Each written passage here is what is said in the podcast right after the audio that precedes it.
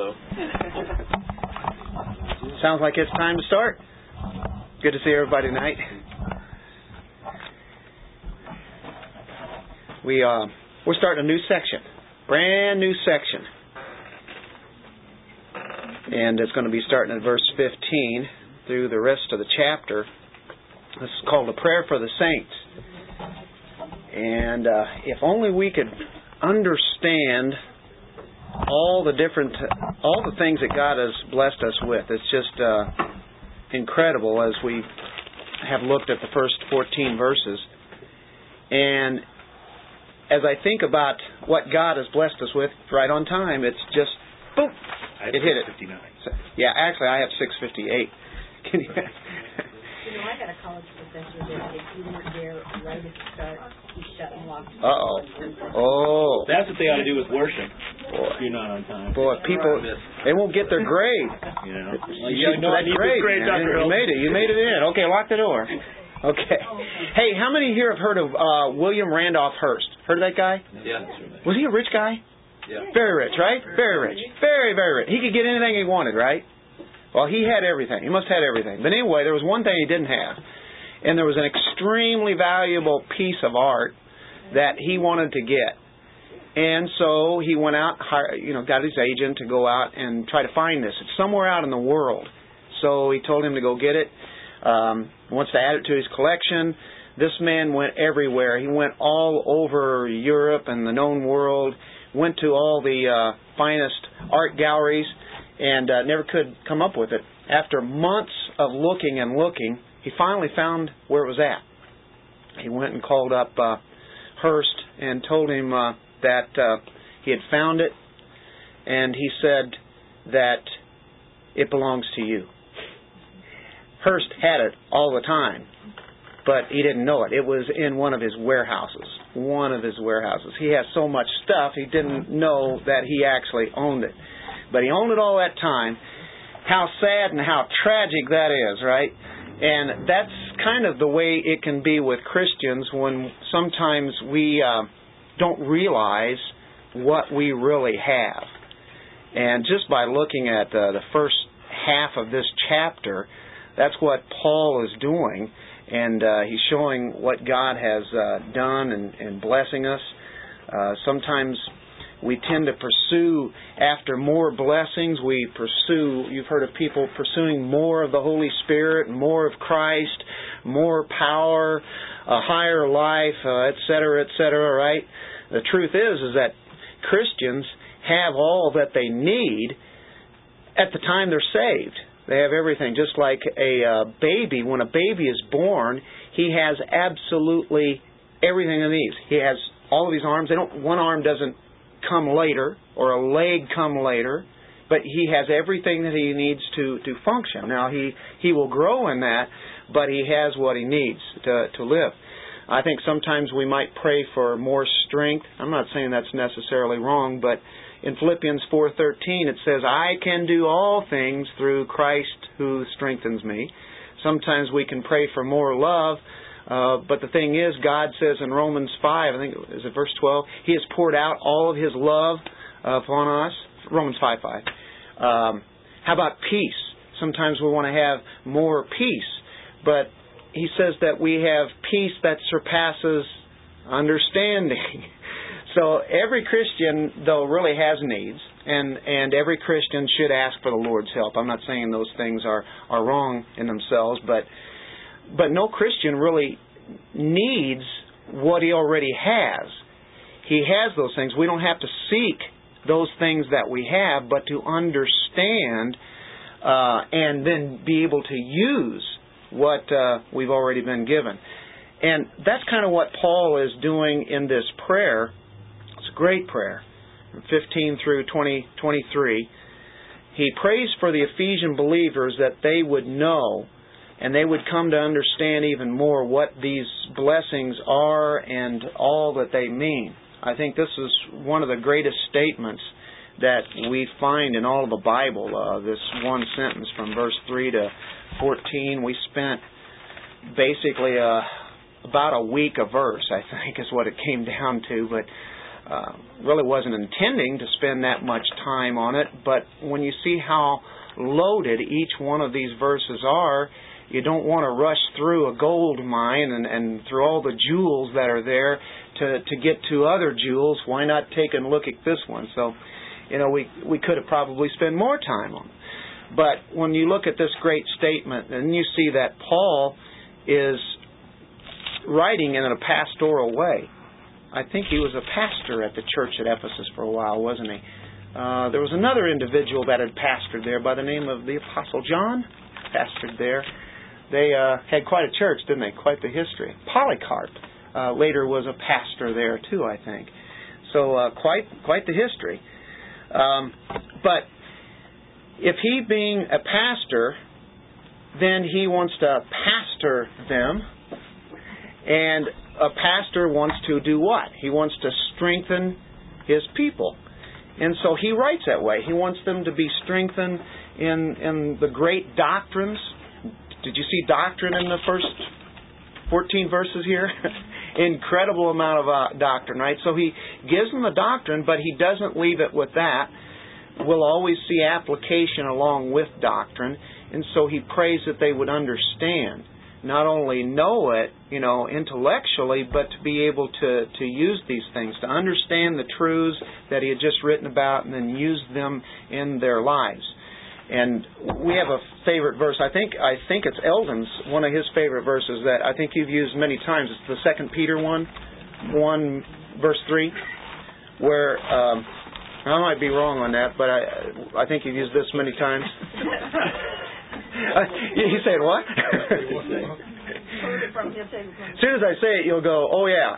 As His divine power has given to us all things that pertain to life and godliness through the knowledge of Him who called us by glory and virtue by which have been given to us exceedingly great and precious promises, that through these you may be partakers of the divine nature, having escaped the corruption that is in the world through us. I've heard you quote that quite quite a few times. And but uh, what's Peter saying here? Here's what you have, and uh, this this divine power, all things that pertain to life and godliness, and through knowledge of God. And then you go to Ecclesiastes, and I don't often think of this verse. Um, this is kind of different, but it's showing what God will do whenever He uh, sets out to do His thing. And uh, Ecclesiastes, did I say where it was at? 314. Psalms, Proverbs, Ecclesiastes. When was the last time we turned there? It is there.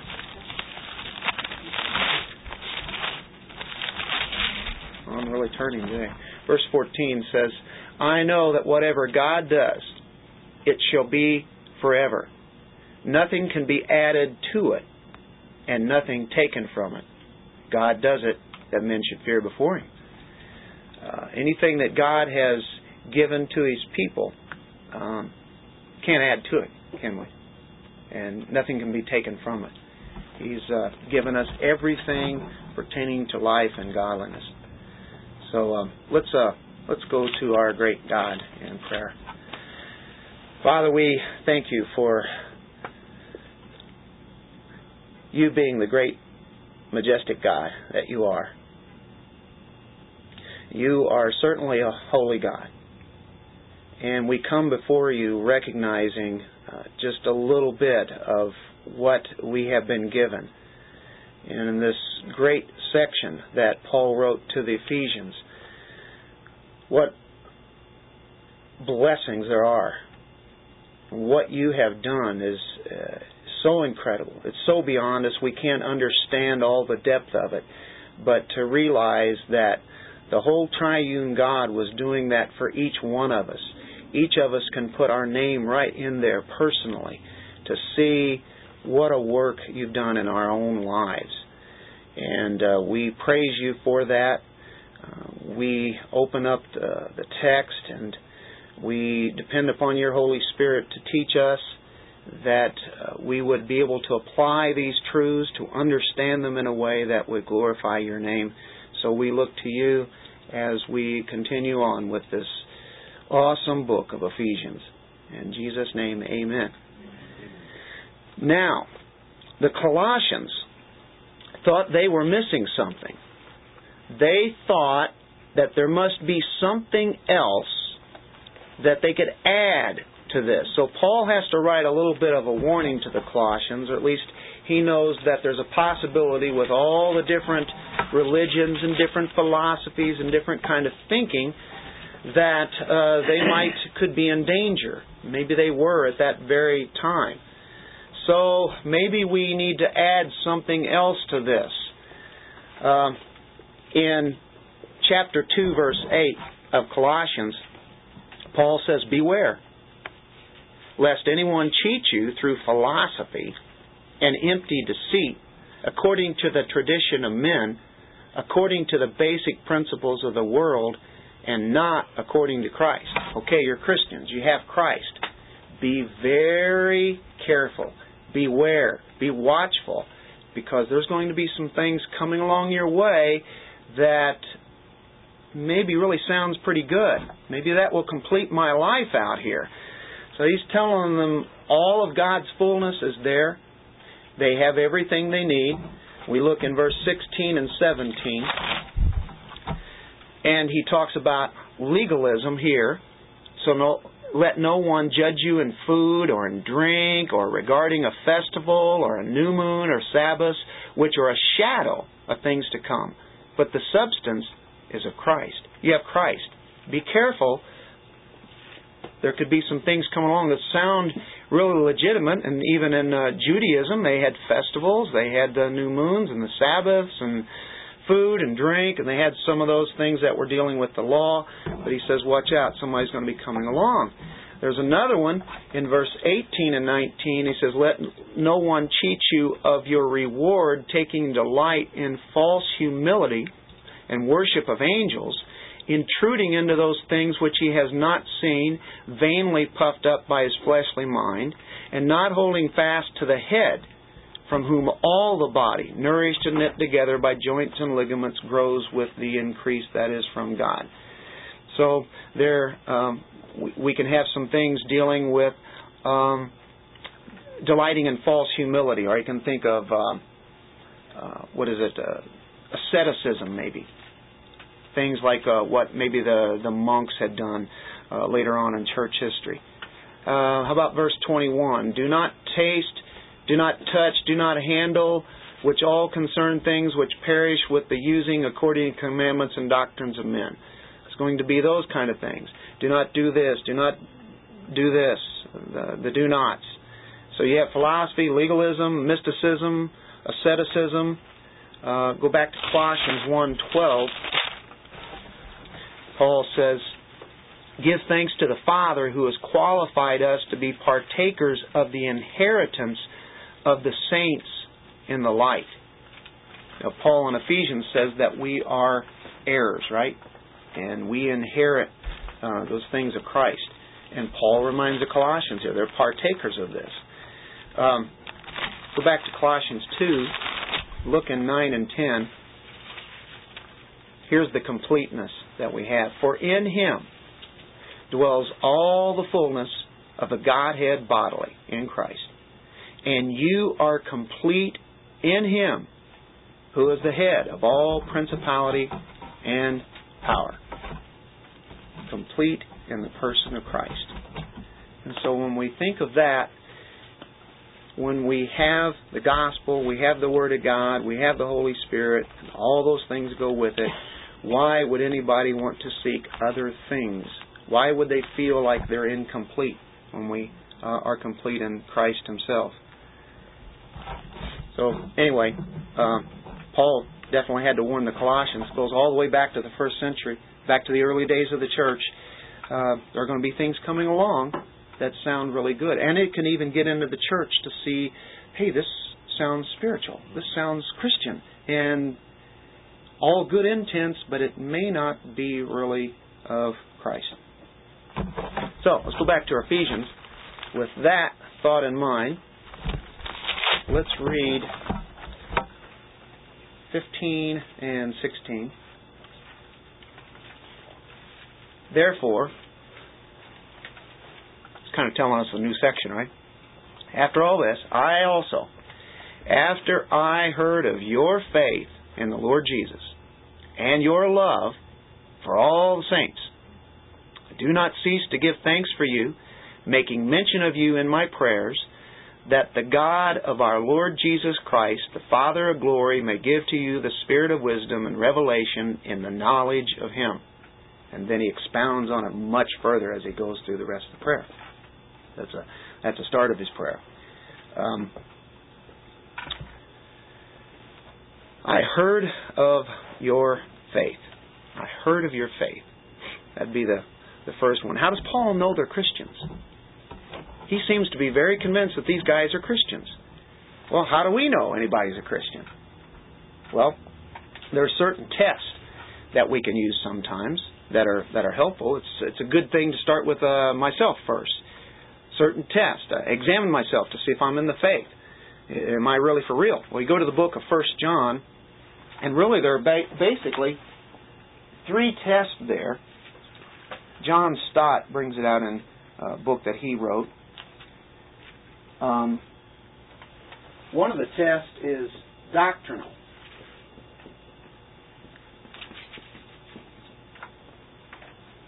And that would be what what you know to be true. It'd be a truth test.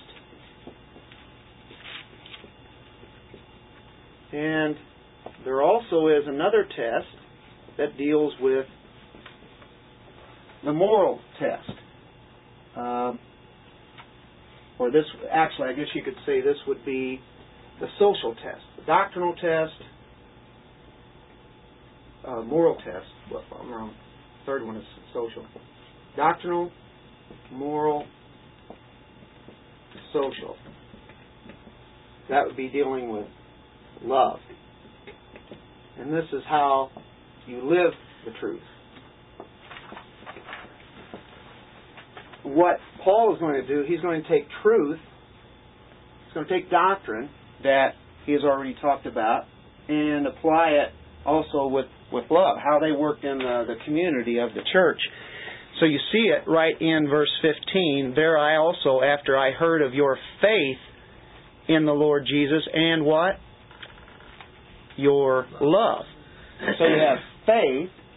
You have faith in truth, right? Faith is dealing with, with this. Um, and we have love for others.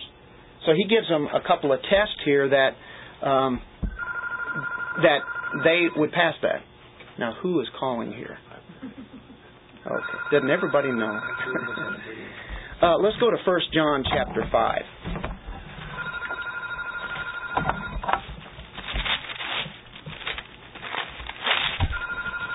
John or First John?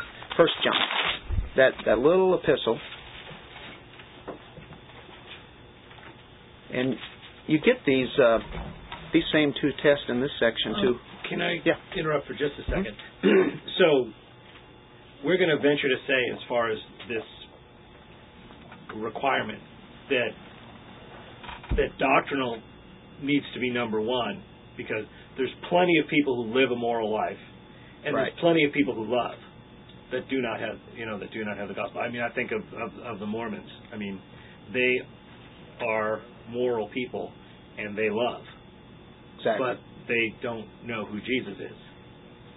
And that's why these go together. If you can have all the truth, but if you don't have, if you don't live it, or if you don't have love for the brother, then you're not a Christian. And of course, John is going to point that out. So you have to have those.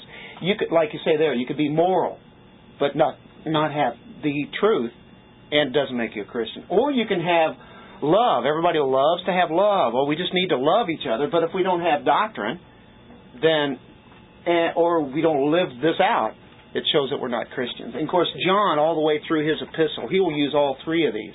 Just in one verse, we see Paul using that. That he had been there, he knew who they were, um, but at the same time, he had heard about them too, how they had grown in the faith.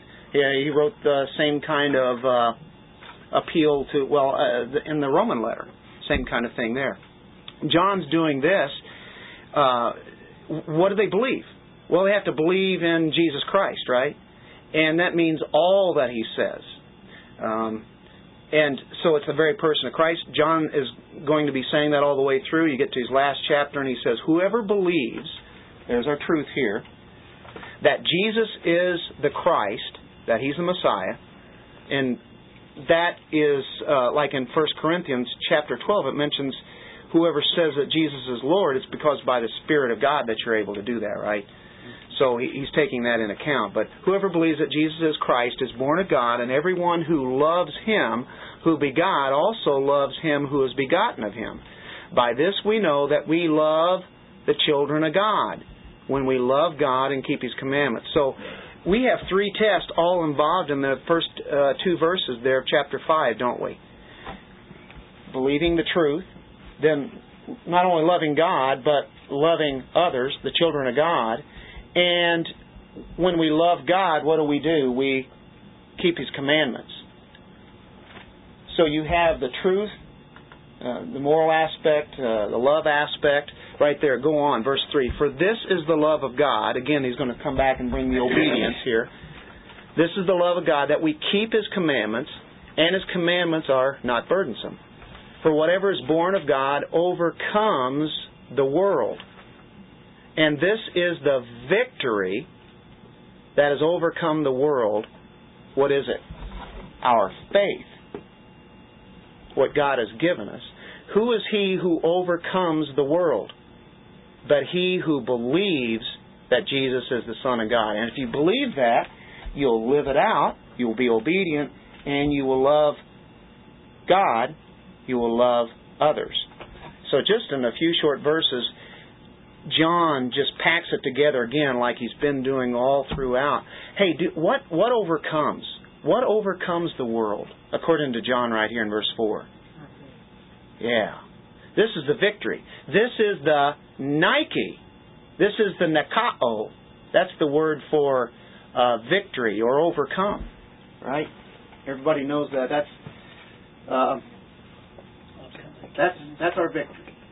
That's why that uh, company Nike comes along, and they are the ones that have victor, victory. So going back to what you said at the beginning, Dennis, uh, the Holy Spirit of God pours all this the, love into us when we're regenerated. So we we actually possess in reality all of that in fullness but now we need to discover it and to practice it, right? Yeah. Through, through knowing what this says. Yeah. We've got all that. We just we may we may uh, go toward it, or we may try to run from it, or whatever. But we're we're gonna if we're obedient, we're gonna try to apply it, right? Yeah.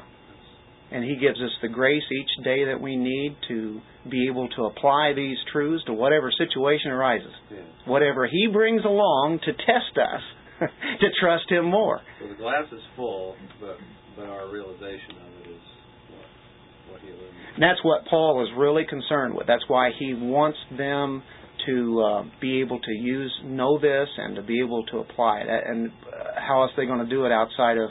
Going to be the power of God in them, but to to to use that is very much the reason why Paul does it. And of course, you know, he in a lot of his prayers he is giving thanks to them and and for a lot of the same ways, uh, same words that he puts forth. Uh, him being a pastor would would take that thought on, and and I think that any of us would want any of our brothers and sisters to grow in Christ, wouldn't we? You know, I mean, we we love to see uh, all of us growing together.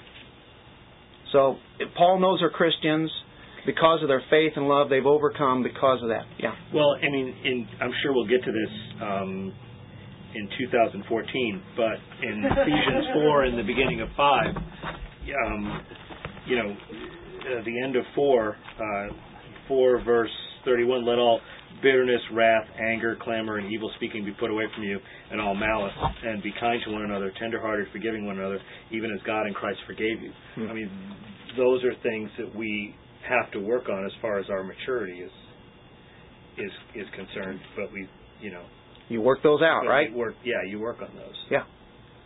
Um, matter of fact, he's saying those things. Evidently, it must have been happening. Is that possible? Can Christians actually speak uh, that way Um, can they be unkind and not tenderhearted and not not forgive?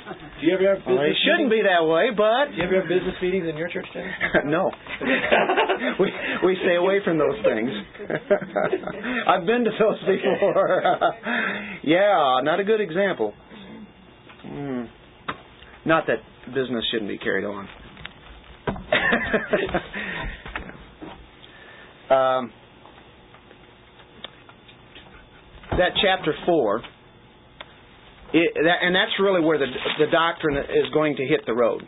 The, the rubber is going to meet the road right there because he's given us such precious truth, and there's application all throughout our doctrinal section. That's kind of where we're at tonight, in a sense, apply all this. But um, really, when you get into four, five, and six, it's really laying it out. Okay, now here is what you're supposed to do, and they might have there might have been some there not living like a Christian should be living. And so he gives some uh, don'ts there, some do's and don'ts.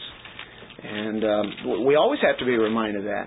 That shows that even though we have all the equipment that we need, we don't use it. We don't use it like we should. So we need to be, um, I guess, be motivated continually by each other. Uh, that's why it says in Hebrews 12, you know, um, not forsaking the assembly. Why? Why should they not do that? So they can motivate each other to, to love. That's one of the reasons. Many, but uh, so I also, after I heard of your faith in the Lord Jesus. Now, faith means trusting in Christ so much that you would never trust in your own works and that you'd never trust in any of your own kind of righteousness. I mean, Christ is so much at the center of all of this anyway that we would not want to trust in anything else. I mean, we know that that can uh, our righteousness is filthy as rags, right? We are to have no confidence in the flesh, in the self. It's to trust Christ utterly. So it, it calls attention to the very person of Christ right here. I heard of your faith in the Lord Jesus what he's granted. And so what what word does he use first as he names him here? Lord. Whenever he is Lord, that means he is sovereign. It means he's in total control. He is Lord of your life as well as Lord of the universe. And you cannot separate Lord and Jesus here. Jesus means what? Savior, right? You can't separate the two for um, I think such a long time there has been that kind of theology that, and I've said it probably too many times, but people want to accept Jesus as their Savior and then later on have Him as Lord whenever they feel moved, maybe later, whenever they can do some other things. It's nice to have Him as Savior now, but I'll have Him as Lord later. And you can't ever separate that. And, and how many times do you see Paul put Lord Jesus together? Lord Jesus Christ. Uh, he is he is that.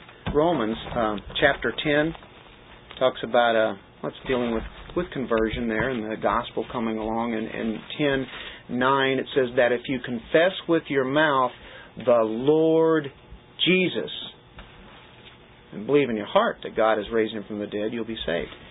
So it says right there, you confess that He is Lord. He's Lord of your life now. The reason I say that, I, I grew up hearing that constantly in my church, and I didn't think anything about it. I thought that's just the way it was. People, kids would get saved at camp during the summertime. we got a nodding head back there. You know what I'm talking about. You went through it too. You heard this how many times? Saved at camp, and then maybe three or four years later down the road, now they came walking down the aisle, and now they want to accept him as Lord. They said, He's my Savior, but now I want him as my Lord. And I never really put it together because I really wasn't paying attention, but I'm going, well, how many times, what are they doing? I'm not sure what's going on here. I, I you know, I kind of thought that he was Lord and Savior, but it seemed like there was a separation and maybe it was a misunderstanding of those individuals. I, I, I don't know. But when you look at Scripture constantly, you will see Lord and Jesus together and never should they be divided? In Romans chapter 14, verse 9. Oh, this is timely since we had uh, Resurrection Day yesterday. For to this end Christ died and rose and lived again, that he might be, what? Lord of both the dead and the living. He's, he's, his Lord. He is Lord. He's already Lord. That's his name. Acts 16. Early days of the church, Acts 16:31. This is the Philippian jailer. And uh, the jailer, after the uh, earthquake, whatever happened there, right? He's trembling, and he says, uh, Sirs, what must I do to be saved? So they said, Believe on the Lord Jesus Christ, and you'll be saved. You and your household. They spoke the word of the Lord to him, and all who were in his house, and he took them the same hour of the night and washed their stripes. Immediately his family were baptized. He brought them into his house, he set food before them, and he rejoiced, having believed in God with all his household. Believe on the Lord Jesus Christ, and you'll be saved. Lord Jesus, the sovereign. What about the word Jesus? Well, that takes in who he is humanly. We know that he came in the incarnation, um, and he was told, or the angel was telling them that his name shall be Jesus. Way back in Matthew 121. I think this was to Joseph, I believe.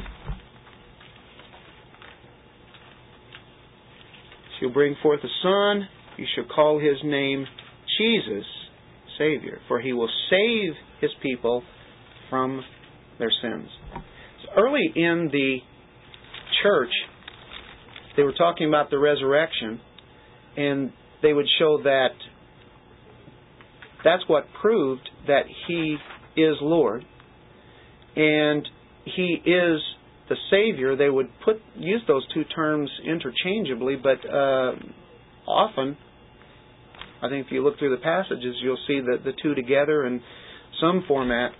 But uh, that's what people have to to know that uh, He's Lord and He is Jesus, the one that was human eternally, the the uh, the Son. At the same time, He is the man God. He's the Son of God. He's the Son of Man. He was born in Bethlehem, and He lived in Nazareth. He's a historical person. Uh, he existed. He's the man. He's the Son of God. He is God.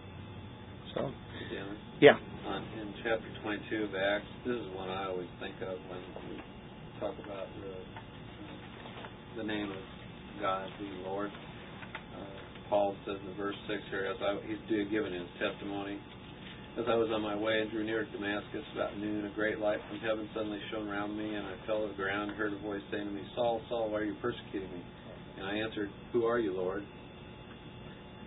And he said to me, I am Jesus of Nazareth, who you are, whom you are persecuting. Now those who were with me saw the light, but did not understand the voice of the one who was speaking to me. And I said, What shall I do, Lord?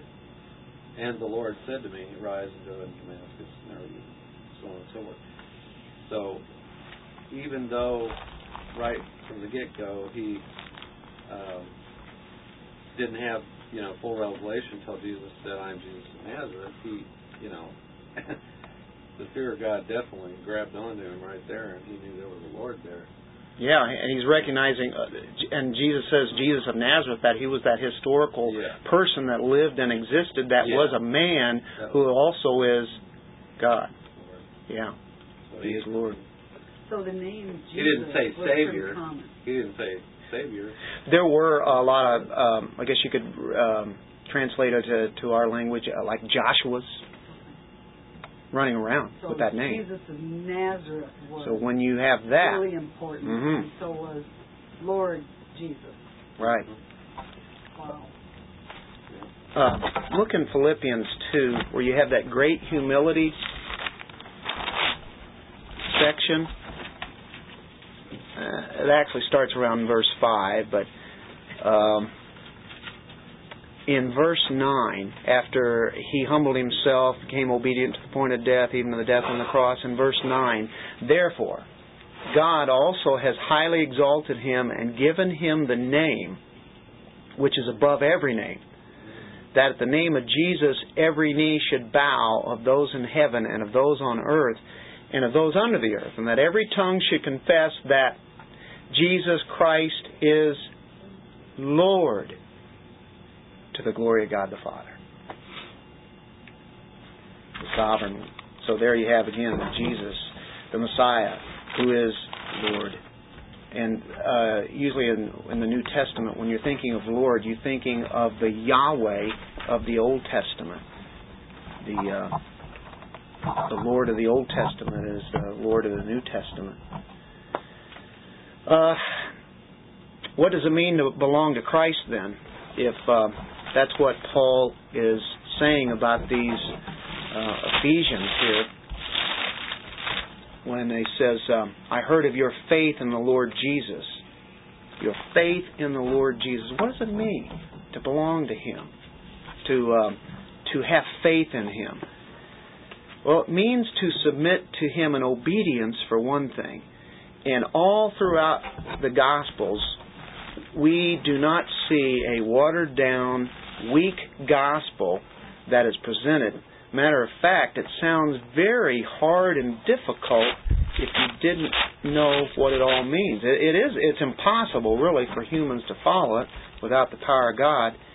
But in Matthew chapter 9 verse 9, as Jesus passed on from there, he saw a man named Matthew sitting at the tax office and he said to him, "Follow me."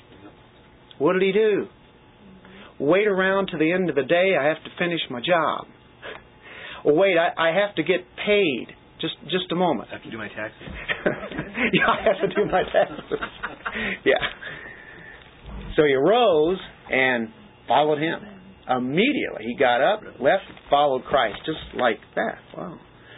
Uh, chapter 10. And there are several of you that can identify with this. Matthew 10, verse 37 He who loves father or mother more than me is not worthy of me.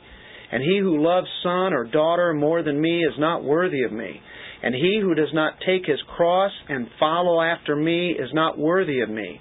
He who finds his life will lose it, and he who loses his life for my sake will find it.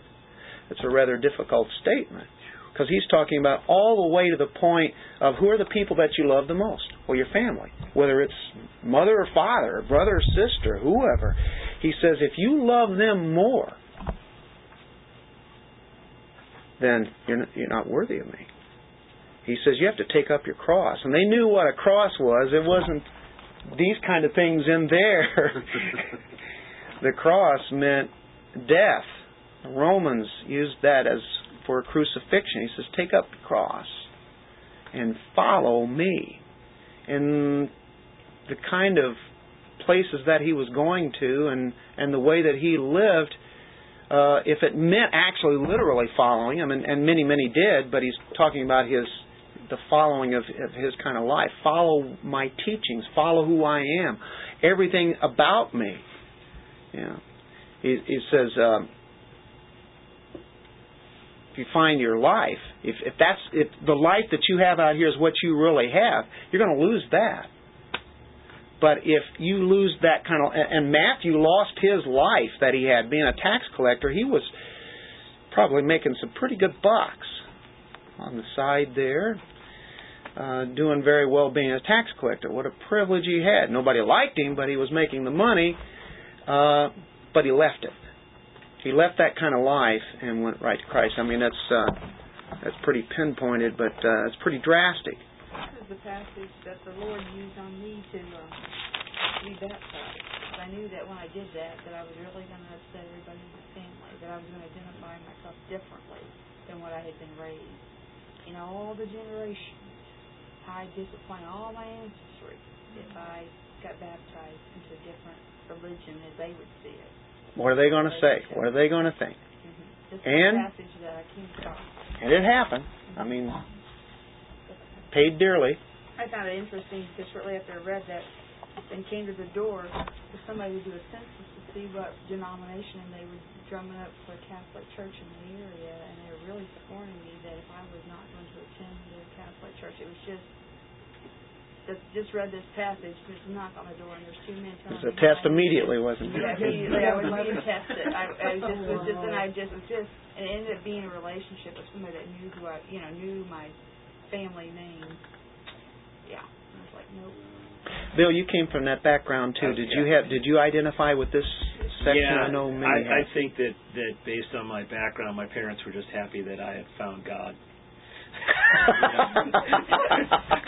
You know. Whatever, right? That's, yeah, you that's, just go wherever you want, you know. But it's kind of like Monty Shinkle said one time: if you come to Jesus today, he goes, you might meet Satan in the parking lot. And he says, well, you know, you might even meet him in the foyer, you know, because there's always going to be Anytime. those stumbling blocks that are going to be immediately put in front of you. And when I was baptized, the pastor said, okay, now look out for trouble because, you know, you've made this this statement. I mean, Satan hates baptisms. He hates conversions. I You didn't know. need to get baptized. I just looked. I knew that that was something that I should be doing. And this passage came. This is my battle. And when I read this passage, that took care of the battle. And ding dong at the door. The battle began. It's a price. Yeah, I found that that that I find that some of the most faithful people are former Catholics, you know, who've had their eyes enlightened. But but the most, and I, want to say this as nicely as I possibly can, some of the most faithless people are the are the are the Catholics. A, a lot of, I mean, the the really on fire Catholics, you know, will will throw that whole Catholic thing on you. But for the most part, most of the Catholics that I've met around here, you know, they don't they don't they don't give a care about you know about what you do. I mean, I've never been witnessed to by a Catholic by any means. Yeah, I guess not. I'm sorry, but I, you know, but it, it's just you know it's just interesting. Well, it's um, what what are some other things that Jesus said? He um, had some parables. Matthew 13, verse 44 says, um, "Kingdom of heaven is like a treasure hidden in a field, which a man found and hid, and for joy over it, he goes and sells all that he has, buys that field. He's willing to give up everything. Now, there is another twist and a turn on these parables, and sometimes you will hear and I'm not going to press it. But sometimes you hear it from the other side. God gives up everything, or He sells everything, and then buys us out of that. Um, but anyway, um, taking it from um, the angle that I'm I'm hitting there with, if you see the kingdom of heaven, you're willing to give up whatever it is. Um, a lot of different ideas on this section. I don't, my point is not to press anything, but verse 45 again, the kingdom of heaven is like a merchant seeking beautiful pearls who, when he had found one pearl of great price, went and sold all that he had and bought it. He saw something that was so good that he couldn't. Uh, he, he would he would sell what he had and go for what the best is. And go on, but anyway, go to Matthew 18, verse three and four. About the kingdom again. Uh, Jesus, verse 2, called a little child in, set him in the midst of them, said, uh, Surely I say to you, unless you are converted and become as little children, you will by no means enter the kingdom of heaven.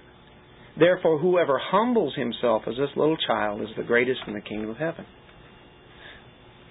So, what do you have here? Humility, right? One who becomes just like a little child.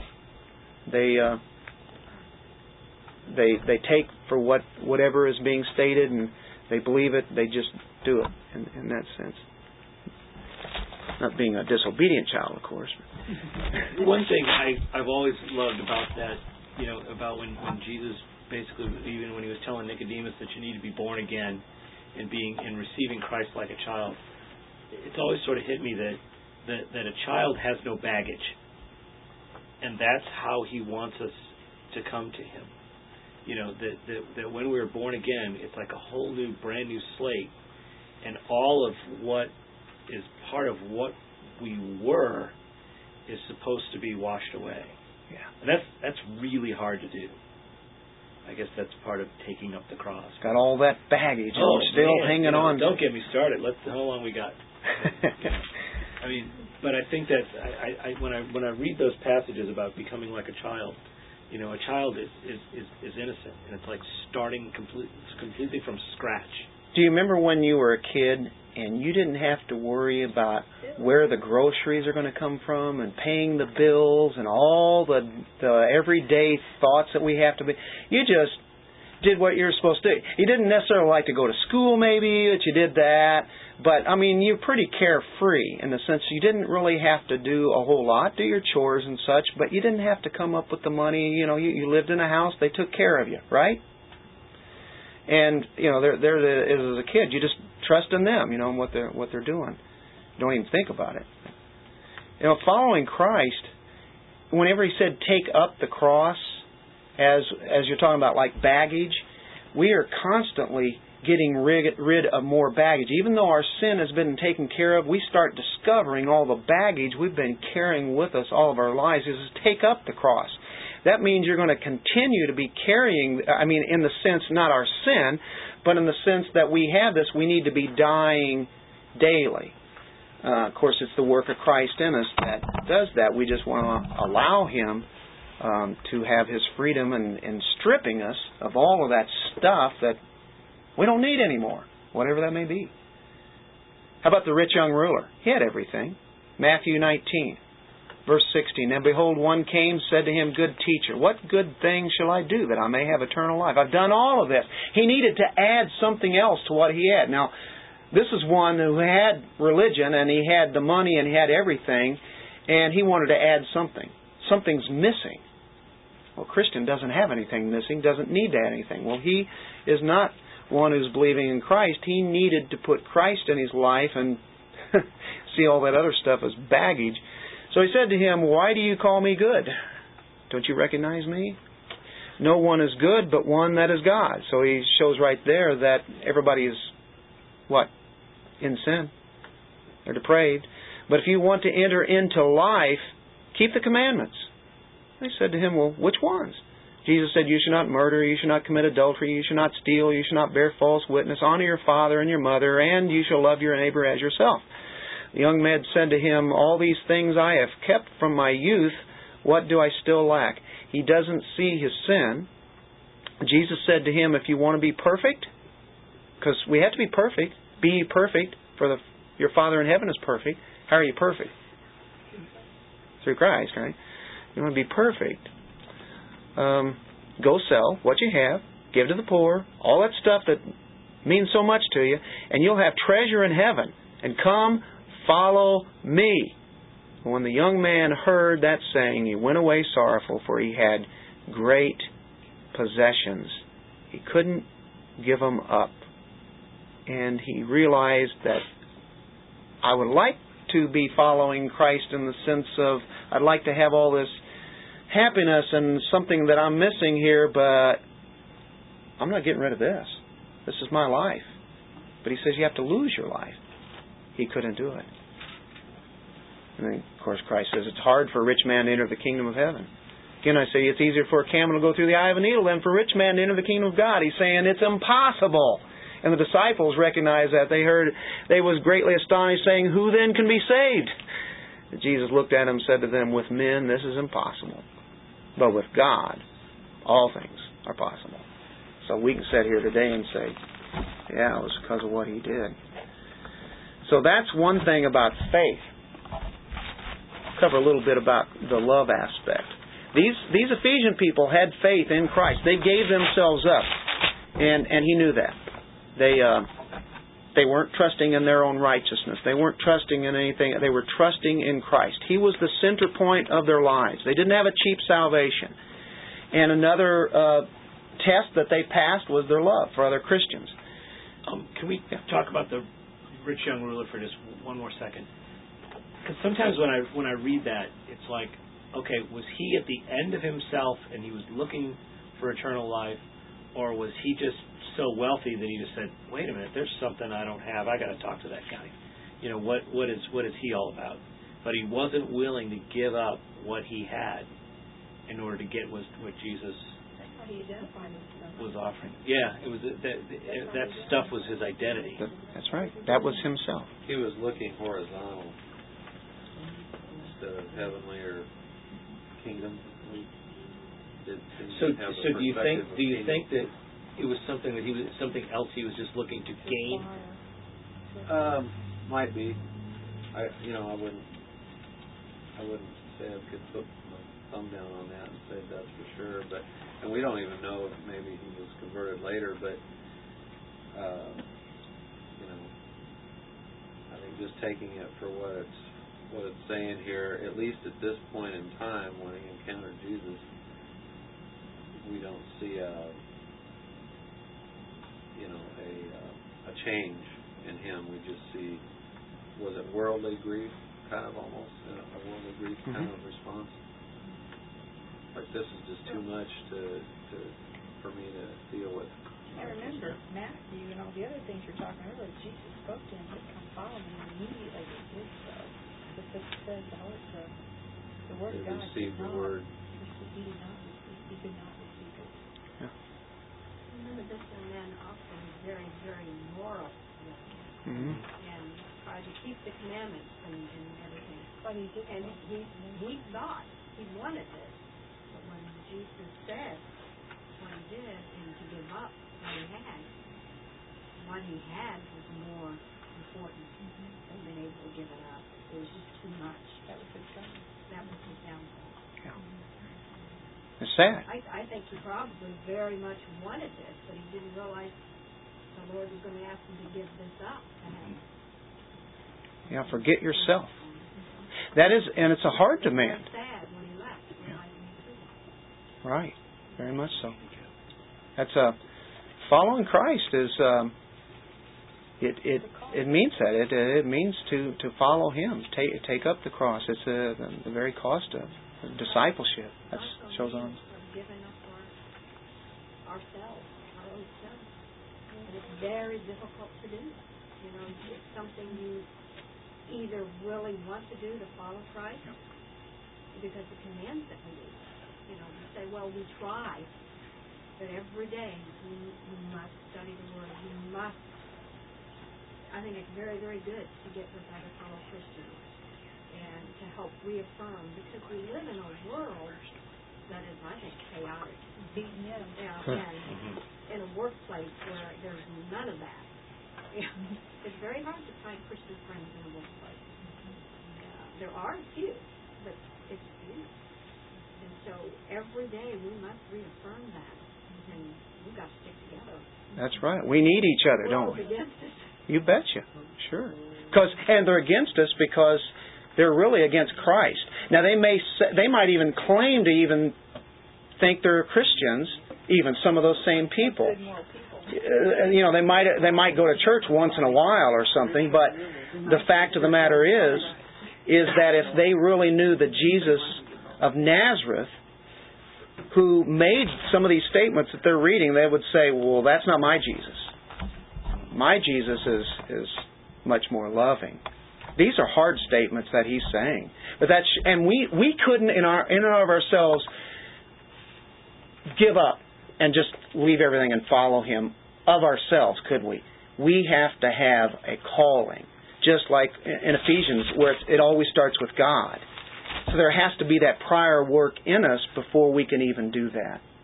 So w- none of us were good enough to even do that. It's it's going to come down, and with God, all things are possible, as Jesus answers the disciples. Yeah, Zach.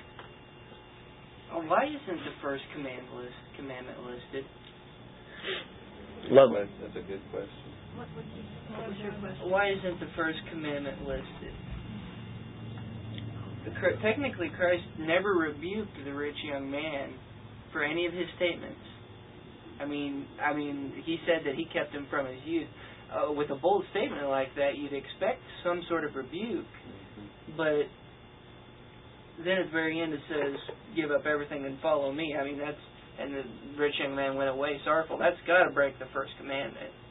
I mean, if, Hmm. if nothing else, it has to break at least that one. Because he had another God. Exactly. God. Yeah, yeah. But think we, yeah, I but know why I didn't Christ address that whenever he said that? I mean, wh- well, what do I have to do? And he rattled off five, give or take, commandments, but They I'm were just the ones- curious why. They were the ones, uh, murder, adultery, stealing, bearing false witness, honoring father and mother, and, and love your neighbors yourself. They were all the kind of on the same level that that guy was thinking about doing things or works.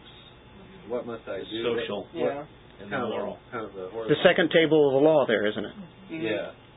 It, you know, it's like Christ, we've been given this before in other stories about him in the Gospels, but how he sees their heart and he just talks to them kind of, you know, very, uh, uh, very much where they're at. And, uh, but he couldn't move, or, you know, this guy wasn't to be moved beyond that.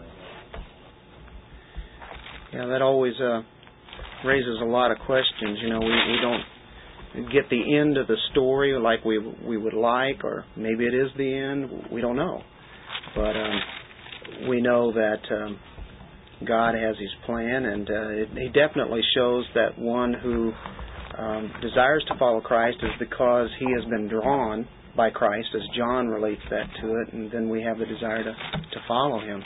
But uh, that, at that time, it wasn't wasn't the case. Um, just uh, one one little note here on on the uh, aspect of love. John writes a lot on that in First John three, in verse fourteen. We know that we have passed from death to life because we love the brethren. And the word for love there is self-sacrifice. Uh, that's that God kind of love. He who does not love his brother abides in death. Whoever hates his brother is a murderer, and you know that no murderer has eternal life abiding in him. By this we know love, because he laid, here's the supreme example, right? Because he laid down his life for us, and we also ought to lay down our lives for the brethren. But whoever has this world's goods and sees his brother in need and shuts up his heart from him, how does the love of God abide in him? My little children, let us not love in word or in tongue, but in deed and in truth. Not just to say we love, but to actually do it. So John explains what the uh, the idea of love is. It's uh, quite uh, the the outworking of it. It's it's the the doing part of it, and that's to even people that would be considered to be enemies of us, that maybe do not like us. We still have to have that love, uh, whether they want us to uh, do anything with it or not. We we still have to have that at least the attitude, and if we get the opportunity to, to serve them in that, it goes over and beyond what uh, a normal uh, thinking would do, I guess, uh, as far as the man's nature. Well, also sometimes when you look at the three things there, I mean, even from a from a doctrinal standpoint, I mean, if you're just a, a born learner and, and you have all the head knowledge, you could have the doctrine right, and you could and you could white knuckle yourself into a moral life, Hmm. you know. But the love, I mean, the the love has to be by the Spirit because because it, it requires a sacrifice that's above and beyond just you know loving on your kids or whatever. You know, I mean, And how does one do that? How does one it's love mean, other it- people? Well, I mean, that's the hardest thing. Why is that? I don't know. I'm asking you. well, I believe this is your class. well, I can ask questions. then. yes, it's true. We're in trouble. And uh, I think we're almost at the end here. Yeah. Well, Romans 5 5 says that's what? He has poured out his love into us. And then we know that um, in Philippians 2.13, 12 and 13, it says that we are to work out all of these things that he's given us. So there are things that we are to do. We're not saying do things. You know, he says oh, we're to obey. How can anybody obey God? Well, this rich young ruler was obeying God, but really, was he really obeying God? Did he really love God? I think he showed that he didn't love his neighbor, so he didn't show love to God. Even though uh, he may not got that same message, we can look at it and we know that he didn't didn't really follow the law because nobody can follow the law. nobody can love unless God's love is in us so that we can love them. There's going people are going to do naturally nice things for people, but then ultimately what is their motive in doing what they're doing? Are they doing it for the glory of God? Well, and I'm glad people do nice things for people, even though they're not Christians. You know, I'm really glad of that, and it's by God's grace that that even happens. But their motive is not for God's glory. Philippians two two. Fulfill my joy by being like-minded, having the same love, being of one accord, of one mind, one accord, one mind, having the same truth, having love, truth and love. Ephesians will say that later on that you're to be truthing with love. You just don't give love to somebody without truth. I mean, it's it's they go hand in hand. Um, one other one, First Corinthians thirteen one. What does it say? That famous that famous famous verse, that great love chapter. If what? Though I speak with the tongues of men and of angels, but have not love, I have become sounding brass or a clanging cymbal. And though I have the gift of prophecy and understand all mysteries and all knowledge, and though I have all faith, so that I could remove mountains, but have not love, I am nothing. And though I bestow all my goods to feed the poor, and though I give my body to be burned, but have not love, it profits me nothing. So you can have these two things right here, but if we don't have this, then we fail. All three of these these tests over and over. John will use that, and Paul uses it so often: faith, hope, and love, and he'll put those in different combinations. But anyway, we uh, we uh, are going to stop there. And if you'll look at what he's saying, therefore I also, after I heard of your faith in the Lord Jesus and your love for all the saints, he heard about that. They were practicing it. They were doing it. And then he he couldn't help but give thanks to God because they were the church in action. They believed the truth, Jesus being Lord, and all that means, and then they practiced it out. They loved it. Anyway, let's um,